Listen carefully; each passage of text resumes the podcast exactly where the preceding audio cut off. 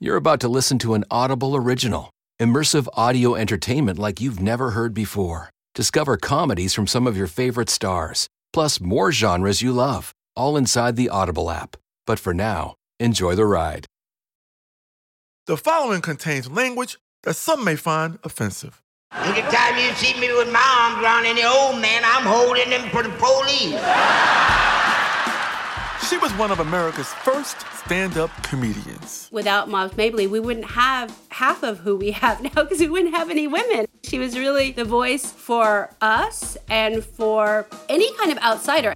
She was called the funniest woman in the world. Moms Mabley in my household was arguably the funniest woman we'd ever heard. She was one of the only, only, only women of any race, but certainly black women, who was on stage with equal footing as men in comedy. She was the original queen of comedy. She had a way of telling you the truth, even though it was distasteful, and making you laugh, laugh at yourself, laugh at something that's really not funny, but it's the truth. Television didn't even exist when she started her career. But by the time she was done, she'd become a fixture on every single channel. Jackie Moms Mabley was a comedy trailblazer who went places no man or woman had ever gone. I don't want nothing know but some old money. Yeah. I'm the oldest, but I got the youngest idea. Yeah. In this episode, we follow the path of a true comedy pioneer whose career spanned over six decades. There's not a female comedian, white or black, that don't owe homage to Moms Mabley for opening those doors for a woman. I'm JB Smoove, and this is Funny My Way. Moms Mabley. Ain't nothing the matter with old women but old men. When it comes to stand up comedy, Moms Mabley created the mold, then broke it. She was a true original, going from sweet and sassy to bold and bawdy in the blink of an eye. It's like, oh, I know a woman didn't just say that. That was not done back then. She'd put on her grandmotherly house coat, leave her teeth behind in her dressing room, and own the stage. She understood that people would listen to her as an older black woman character in a very different kind of way because of the whole historical thing of seeing black women as mammy figures, as these caretakers. Author, poet, and human rights activist Kevin Powell. One of her bits that she uses, and she talks about someone kept calling her mammy, and she said, Nope, not mammy, moms. She's very clear. I mean, there's a distinction. I am not a mammy, I'm moms, which means that I come with a lot of wisdom.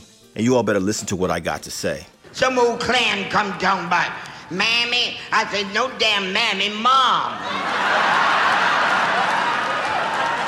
I don't know about no log cabin. I never seen no log cabin.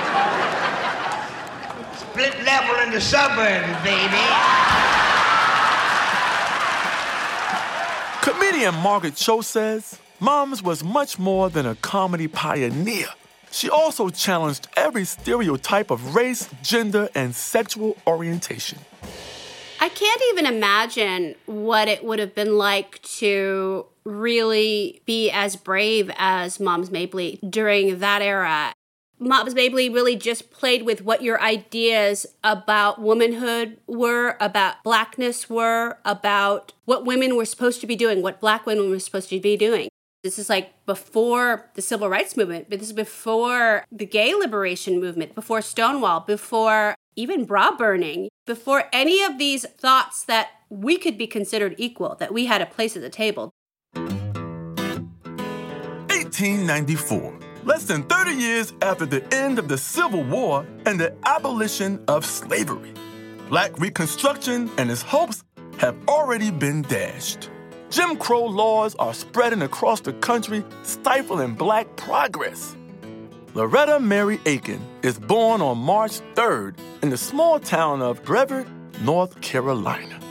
She's one of 16 children. I was born about 20 miles from Asheville in a little small town, you know. I love it. Asheville, North Carolina. Most beautiful place in the world. Here's Bambi Haggins, a UC Irvine professor and author of Why We Laugh Funny Women. there are, are multiple stories of trauma. It, it's not like with Richard Pryor, where they really map what his actual biography was. Moms kept it kept it cool in terms of filling in too many details. Charisma Wooten wrote and starred in a one-woman show called A Night with Jackie Moms Mabley. She was a daddy's girl. Her father, Big Jim Aiken, he had a grocery store and a fire engine. The fire engine blew up on him one day.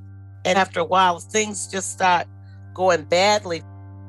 Loretta's father dies in that explosion.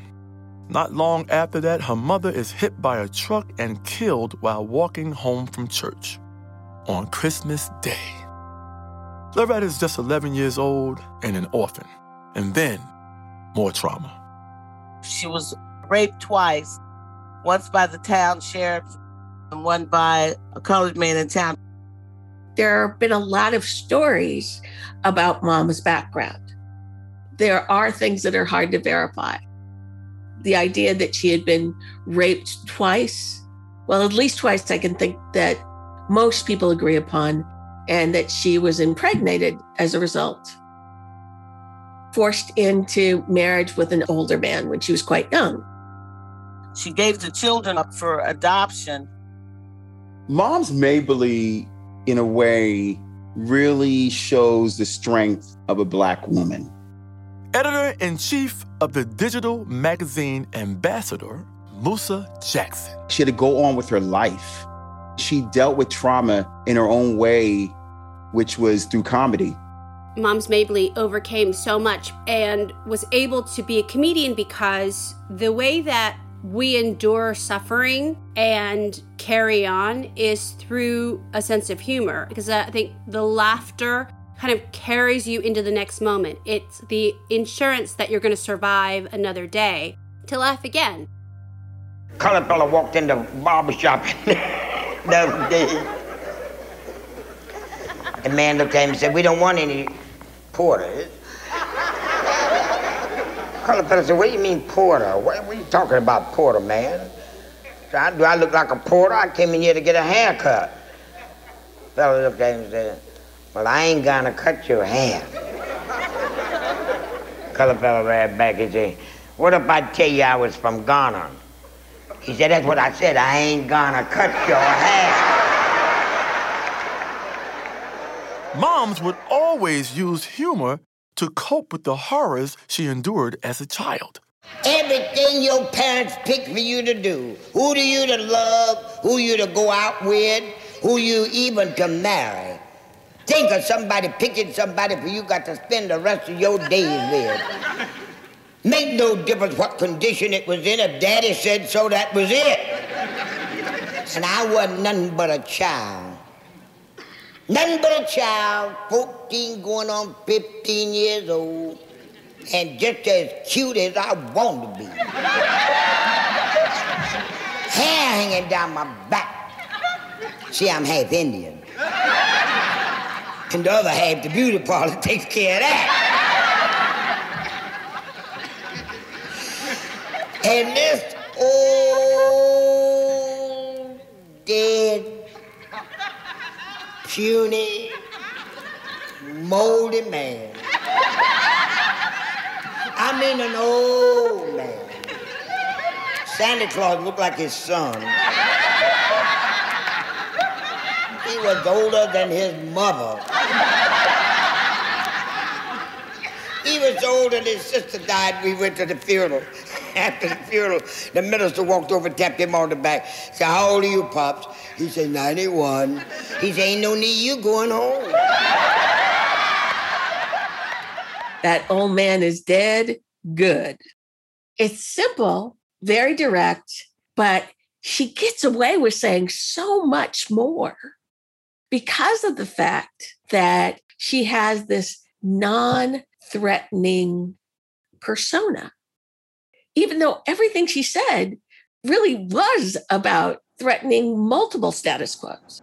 Mom's family urges her to leave North Carolina for a better life. So she heads for Cleveland, Ohio, where she boards with a local clergyman's family. Mom soon meets a vaudeville star who convinces her to come to Pittsburgh to pursue performing. An orphan and only 15 years old, Loretta knows she has to look out for herself. The best way to kind of parent is to parent yourself because you have to sort of take care of yourself first before you take care of anyone else. Her taking on the moniker of moms was really a symbol of her needing to mother herself, her needing to mother other performers. Moms hits the black vaudeville circuit performing with entertainers from jugglers to musicians to singers. It's not long before she's discovered by a husband and wife comedy team, Butterbeans and Susie. Dog for my roll. Well, here it is, here it is. I want it hot, I don't want it cold. My dog's never cold. Known for their racy songs, Butterbeans and Susie are one of the most popular black acts of the early 20th century. It's really amazing when you think of the fact that moms started out on the Chitlin circuit with Butterbeans and Susie, and they sort of took her under their wing.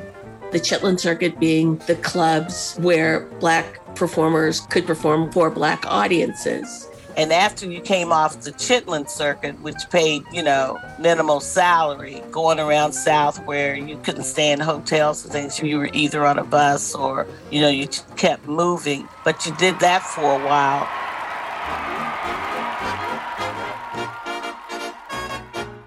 It's the roaring 20s, and the Great Migration surges on. Millions of black Americans flee the racism and violence of the South heading north and west in search of new opportunities. The Black migration was a signature moment in American society. Author and professor of Black popular culture at Duke University, Mark Anthony Neal. It dramatically transforms American demographics, right? And what it meant for Black entertainers who had to only exist in the Chitlin circuit in these segregated Black communities to bring their talents and particularly if they were moving to large metropolises like Los Angeles or New York, right? These two places in particular that are entertainment centers, it opened up their audiences. And so that really changes everything, right? It changes the money, it changes the visibility. It's a different world.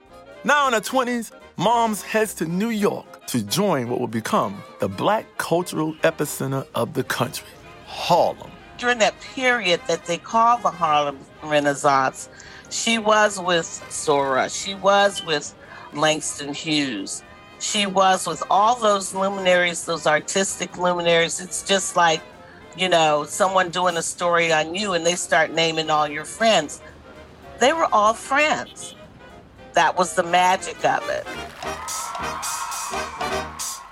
Inspired by those friends, Mom starts writing edgy new material and performs in hot spots like the Cotton Club in the Savoy Ballroom. Vaudeville performers of that time are like family, and her fellow cast members recognized Loretta's maternal spirit. They started calling her moms. When you're a queer woman, you also end up mothering everybody. Queers often are like cast out of their homes or are not allowed family in a lot of ways. And so motherhood is a really important identity in the queer community. And I think she kind of gave herself that with the name Moms. Much of Loretta's early life is a mystery, but apparently she was briefly married to another performer. Sooner or later, she got married to this guy named Jack Mabley. She didn't stay married long, but she kept his name and then she started out. There's a lot that's not directly known about moms. We know that she had partners, had girlfriends, and had boyfriends. The one we know for sure is her name is Loretta Akins. Mabley isn't anywhere in that. But she said that uh, Mabley was the last name of a man who had taken everything from her. So the least she could do was take his name. The stock market crash of 1929 kicks off the Great Depression. It's a period of tremendous economic hardship for much of the country, especially in the black community, where the unemployment rate rises to 50%. Americans are looking for escape and seeking out cheap entertainment. They find it on Broadway, where Loretta Aiken, now going by the name Jackie Mabley, collaborates with fellow Harlem Renaissance artists Zora Neale Hurston, Tim Moore, and Lottie Meany. They create a sketch review called Fast and Furious, which opens in 1931 at the New Yorker Theater. They were all friends, and it's just at that particular time, the artists that were doing the work, they were, as we look back in time, they were friends and they were supporters of each other. That was the magic of it. Mabley also lands a part in the 1933 film The Emperor Jones, based on a play by Eugene O'Neill. She shares the screen with Paul Robeson, a major African American star who played the role first on Broadway. Pleased to meet you, Mr. Jones. Want to dance? Sure. But mom's biggest moment comes in 1939 at the age of 45. She was the first Black woman to headline as a comic at the Apollo. Moms was the goat at the Apollo for a long time. Two men, one white fella and one colored fella, held up the bank. Killed three bank tellers, two policemen, wounded a bystander, a woman, sentenced them something to be hung. They're gonna be hung. White fellow said to himself, cried, I don't want to be hung. I don't want to be hung. Color fellow said, oh man, we don't kill up all them people. And you talk about you don't want to be hung. They gonna hang us and that's all this. So won't you face it like a man? White fellow said, that's easy for you to say because you used to it. Moms would go on to perform at the Apollo more than any other woman in the theater's history. Apollo historian and tour guide Billy Mitchell. Moms maybe could sell out a show by herself without having other people on the card. But when you would, like, let's say, for instance, a Motown act was at the Apollo and, and, and they needed somebody to open up the show. And they got Moms Mabley. I guarantee you, half the audience came just to see Moms Mabley. Moms Mabel, she was considered the queen of comedy by the Apollo Theater. That's Irene Gandy, publicist for the 1987 Obie Award winning play Moms, starring Clarice Taylor. And I think that is appropriate title because when Apollo considers you anything and don't put you off the stage, then you know you're there. You know, and weekly people came to see her and they stayed in line after the show. At that time, there were other men in the black entertainment world who share mom's level of fame. But as a woman, she virtually stands alone.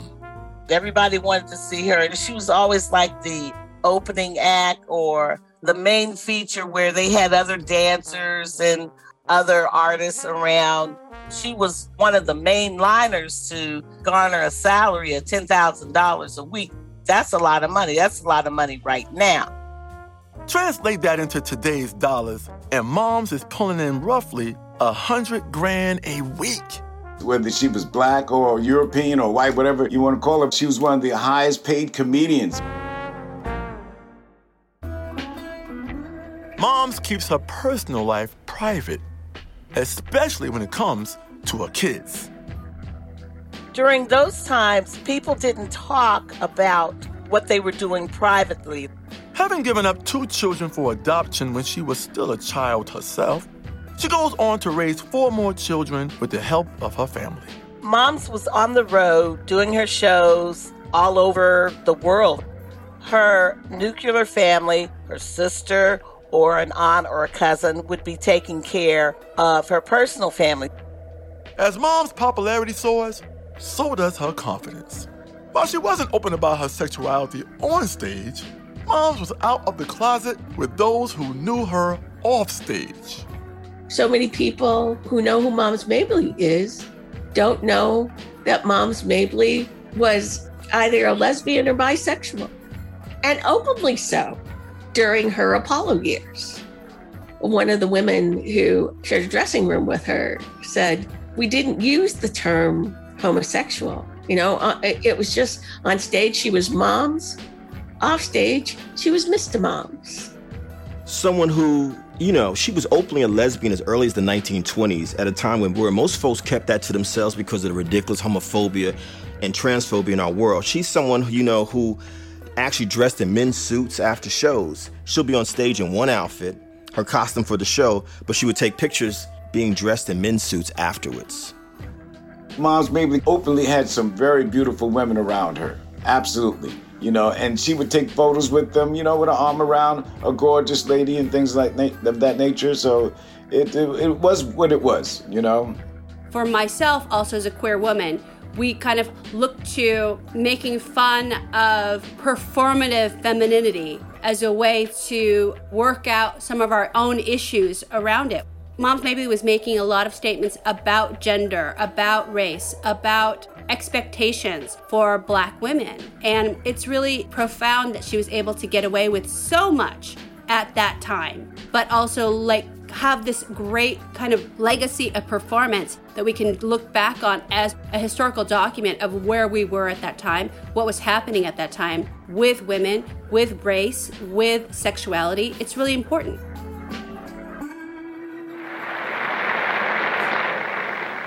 This is one of the happiest moments of my life. I sincerely hope I shall always be a credit to my race and to the motion picture industry. History is made in 1940 when Hattie McDaniel becomes the first black person to win an Academy Award. She wins for Best Supporting Actress, playing Mammy, an enslaved black servant in Gone with the Wind. It's a portrayal Moms is strongly against but she subverts that image and uses elements of it in her stage persona. The floppy hat, the teeth, the mismatched clothing, etc. I think her brand of comedy was inviting. Irene Gandy says moms used stereotypes to make her audiences comfortable. Even the way she dressed, you know, coming out there it was like you're talking to your grandmother that says, you know, don't eat peanuts and watermelon at the same time. There was a certain comfort. Comedy historian Cliff Nesteroff. Most comedians in the 1920s and 30s were doing a character. You did not talk about your own life on stage. You inevitably wore some sort of costume or you did a character. So Moms Mabley would take her dentures out when she went on stage and she would play this old woman and it added to the comedic effect. She would kind of gum at her lips between each line, and that alone was funny. Here's Merv Griffin talking about mom's transformation from offstage to on. She used to come in with her chauffeur, you know, and she had on her fur, and she looked, I'd say, hey, Jackie, how are you? Great, Merv, hug and kiss and everything. Then she'd go down the dressing room, take out her teeth, put on the thing, old thing, and she'd lie it, was, it wasn't even the same woman who right. came up out of the dressing room. In the 1950s, Moms is still playing the Apollo on a regular basis. She also headlines at the Howard Theater in Washington, D.C., and the Regal Theater in Chicago. Comedy albums are starting to take off, bringing the nightclub experience into people's homes. And Moms gets in on the action, signing with Chess Records and releases an album with a title that throws down the gauntlet is called The Funniest Woman in the World. Man, the first night home with his wife from the army, you know. Telephone kept on ringing. He finally got up and answered it. Got back in bed. He said, Who was it, darling? She said, Ah, some crank trying to get the weather bureau. Kept on asking, Was the coast clear?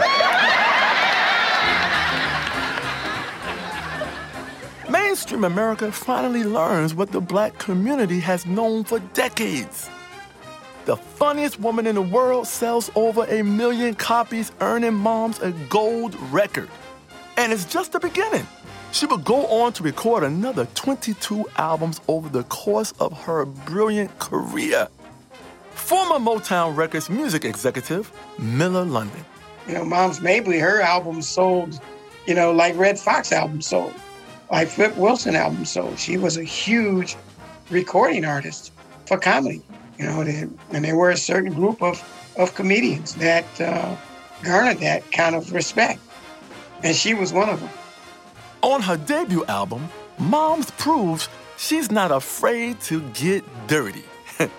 and a woman with an act heavy on sexual innuendo is still unheard of at that time. Here she is joking about a turbulent flight. Honey, let me tell you, first time I was in an airplane, I live in Minneapolis. I don't guess I got up no higher than, than this building for something in Kungu, like that in my head. Both my ears stopped up. I couldn't hear nothing. Oh, you talk about somebody being miserable. The attendant came down. She said, Mom, I said, honey, don't say nothing. I can't hear nothing. She said, chew this chewing gum. Maybe that'll stop you. I chewed. I chewed. Didn't help none. That plane started over the mountain, getting in them pockets and dipping and carrying on. My head coming to going around. I couldn't hear nothing. I said, honey, do something for me. I'm dying. I can't hear nothing. She said, Mom, drop your jaws. And I misunderstood her. I, I, I, did. I, I, I, I did.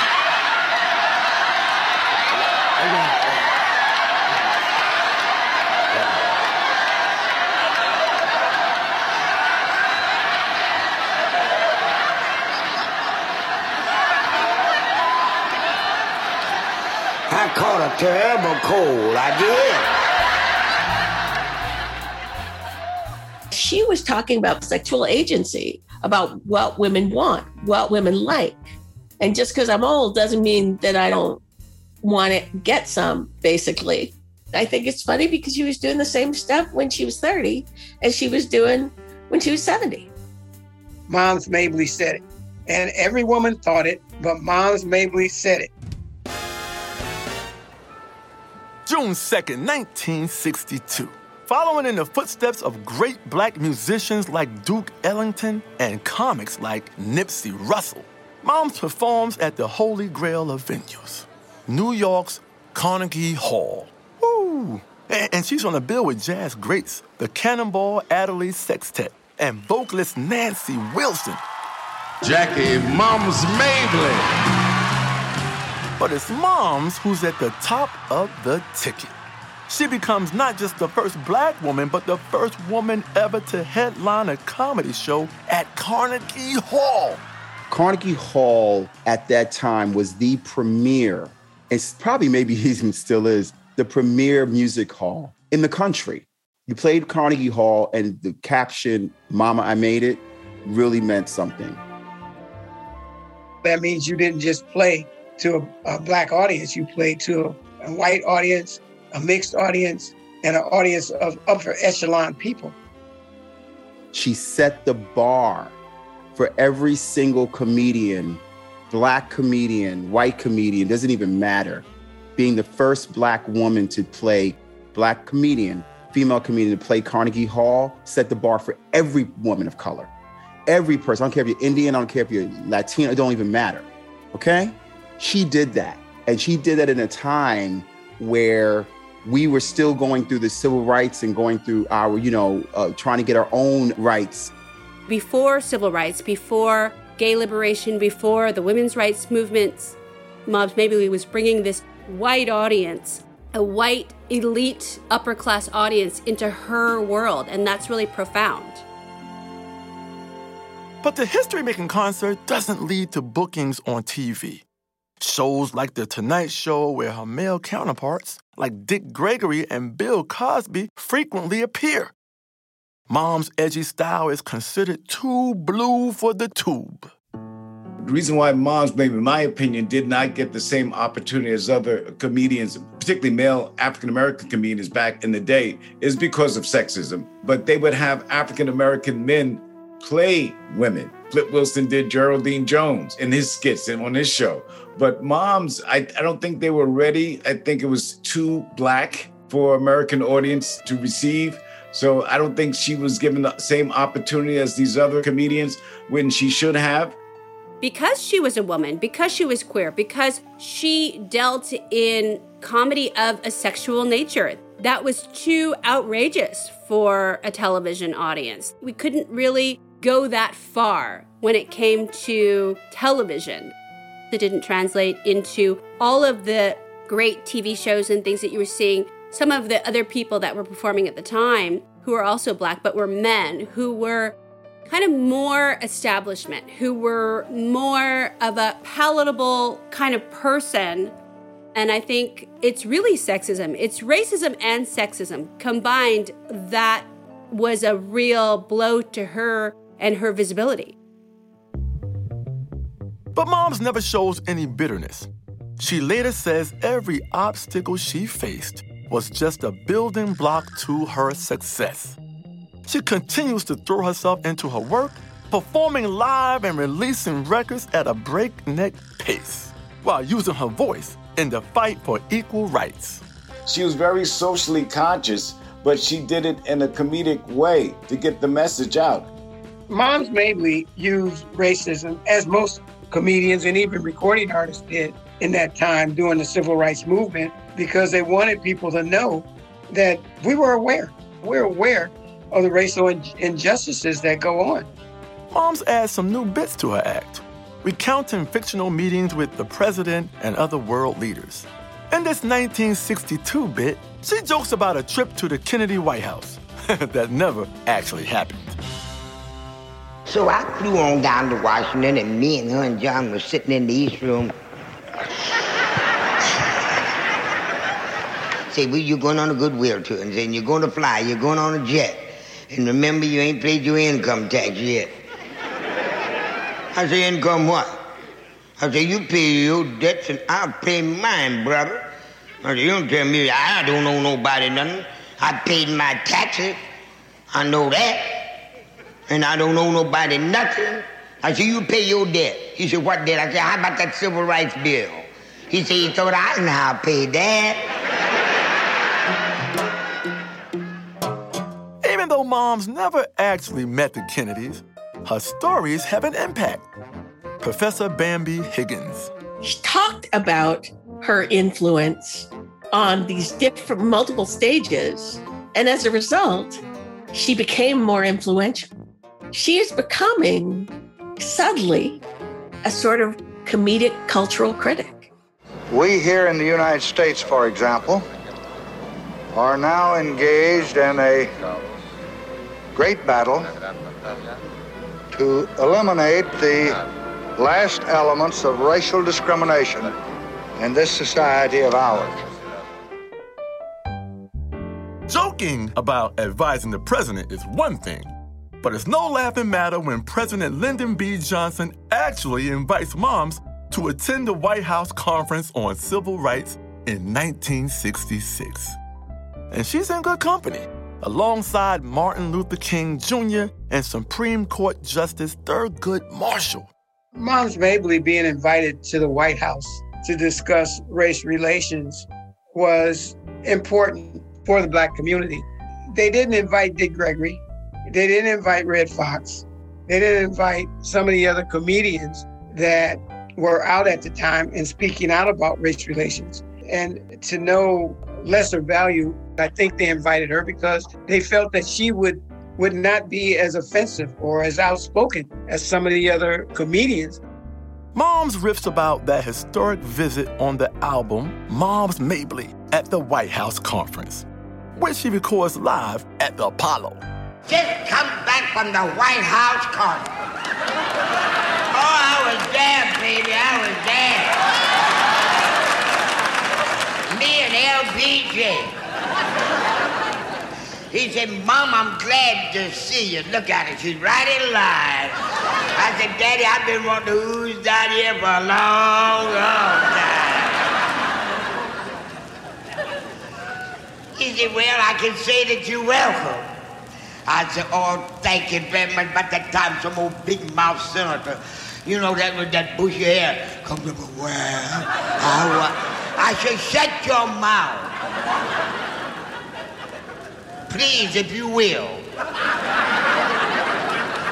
All I want you to do uh, is to sign that president's civil rights bill. That's all I want you to do.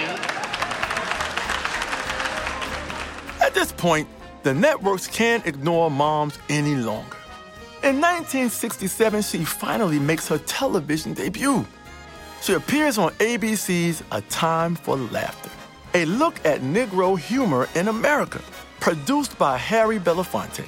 It's a weekly variety show spotlighting black entertainers like Diana Sands, Dick Gregory, and Redd Foxx. Moms opens the show sporting a Queen Victoria costume with a white wig standing tall high above her head. She even appears in a skit with Harry Belafonte himself. Harry Belafonte was easy, easy, easy to look upon. Everyone liked to look upon him.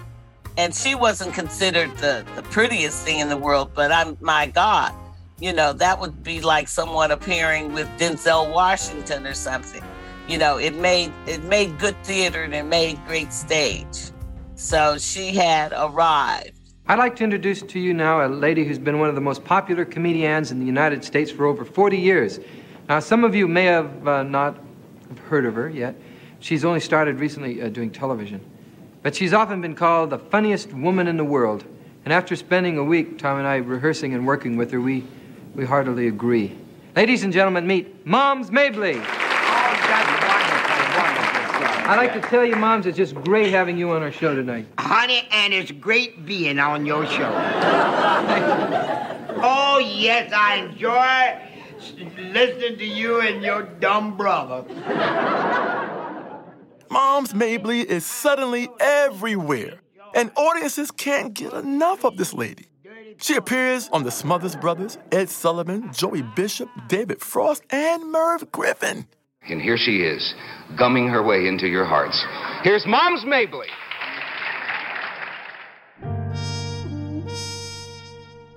Moms also begins using her celebrity at a tragic moment in history.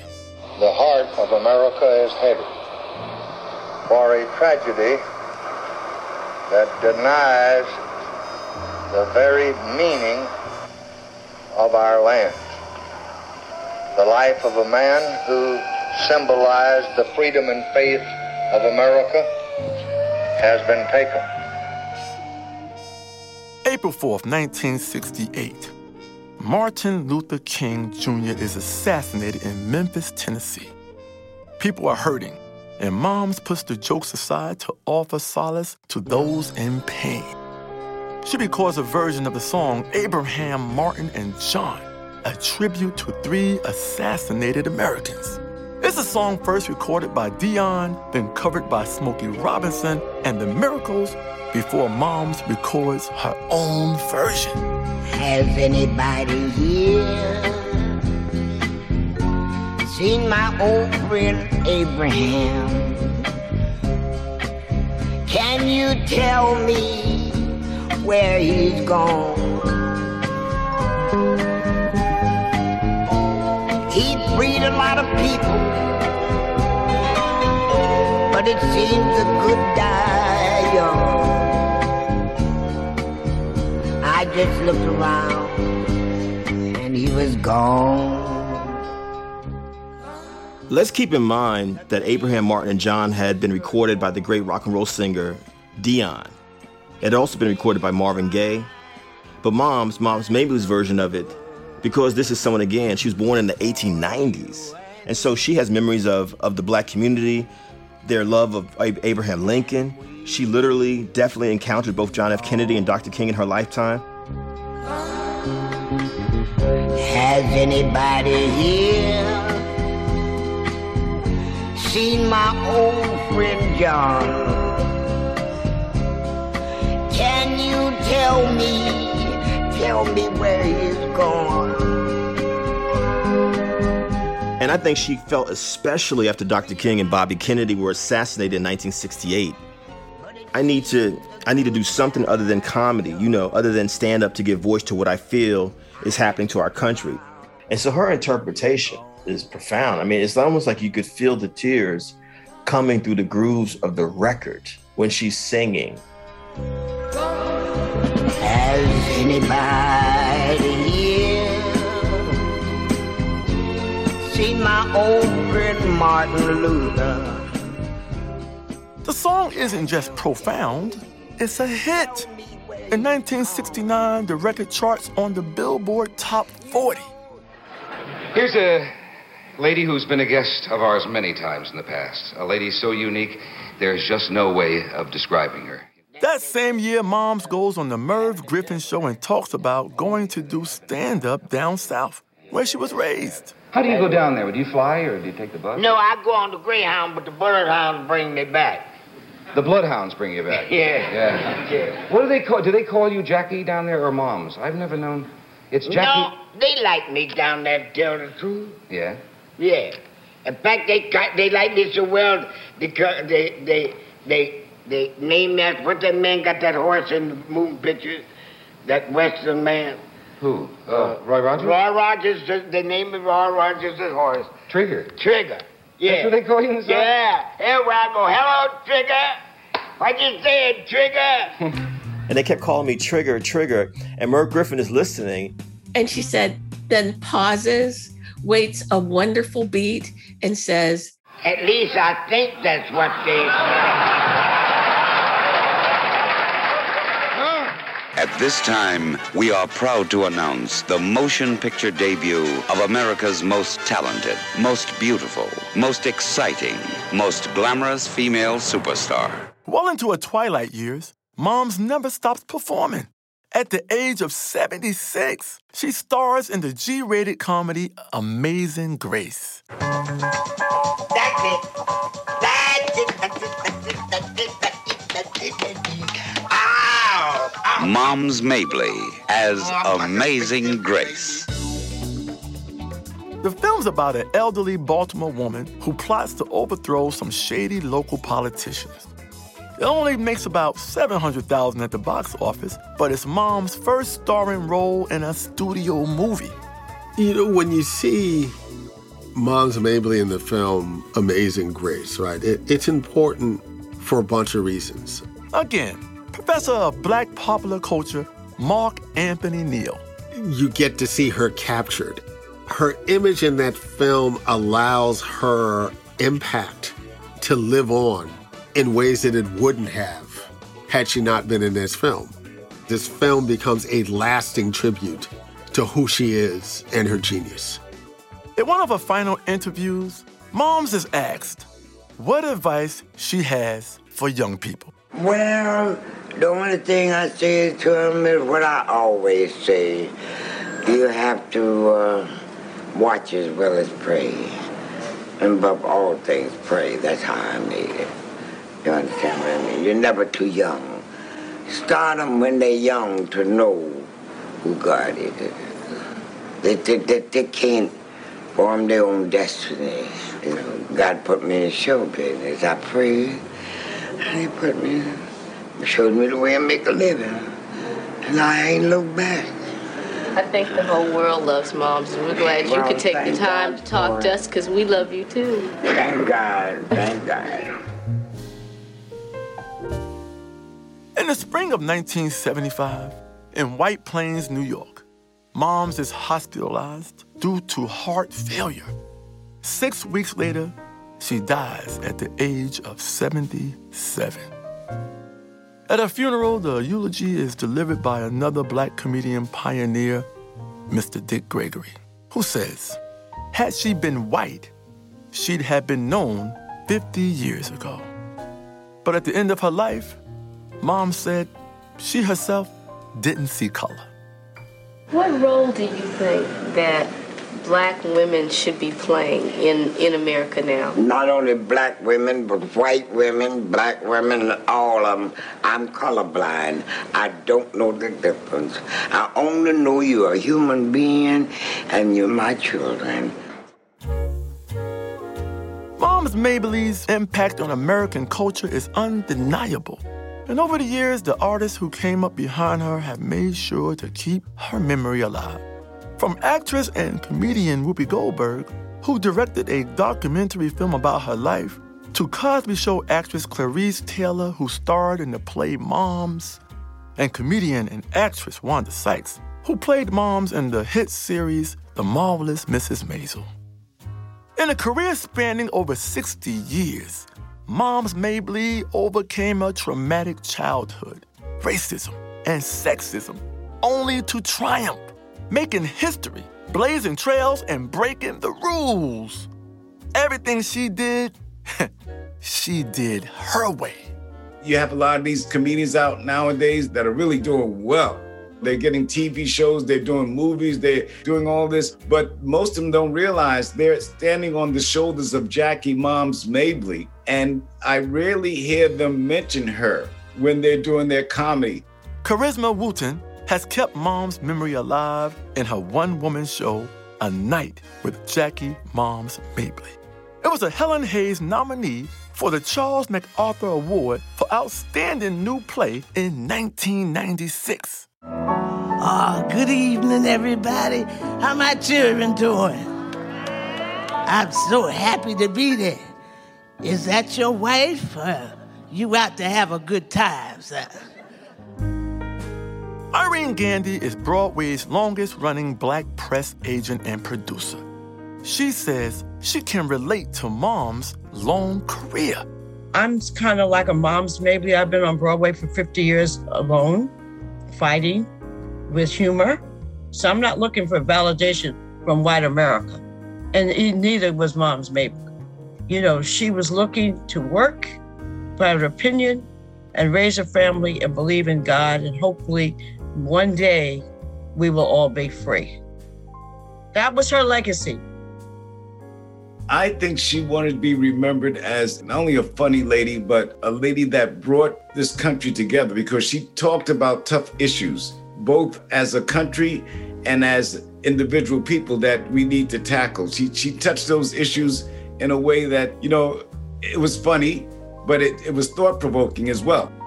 Moms Mabley's legacy is we're able to hear women's points of view. We're able to hear from women of color. We're able to hear more of a diversity of message. And that extends to not just women, but gay people, to trans people, to people who are non binary, people who are kind of figuring out identity.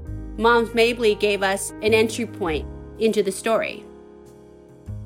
Now, as far as my own thoughts about moms, living in the era that she lived in, dealing with the obstacles such as race, gender, sexual orientation, to be able to put all that aside, all the heartbreak, all the pain, and still walk on that stage and give that audience what they needed to carry on with their lives, to put a smile on their face. That's a comedian's job. We take pain and we reprocess it.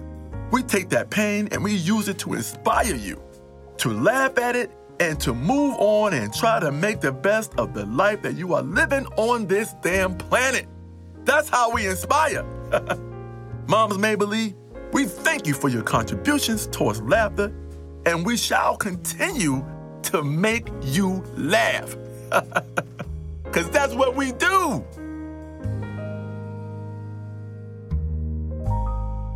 Now, if anybody want to make mom mad, just say something about my children. Now, that really gets under my skin. I like to see children live because I didn't have an opportunity to live. I didn't. Now I'm old and they accuse me of liking young men. And I'm guilty. And I'm to get guiltier.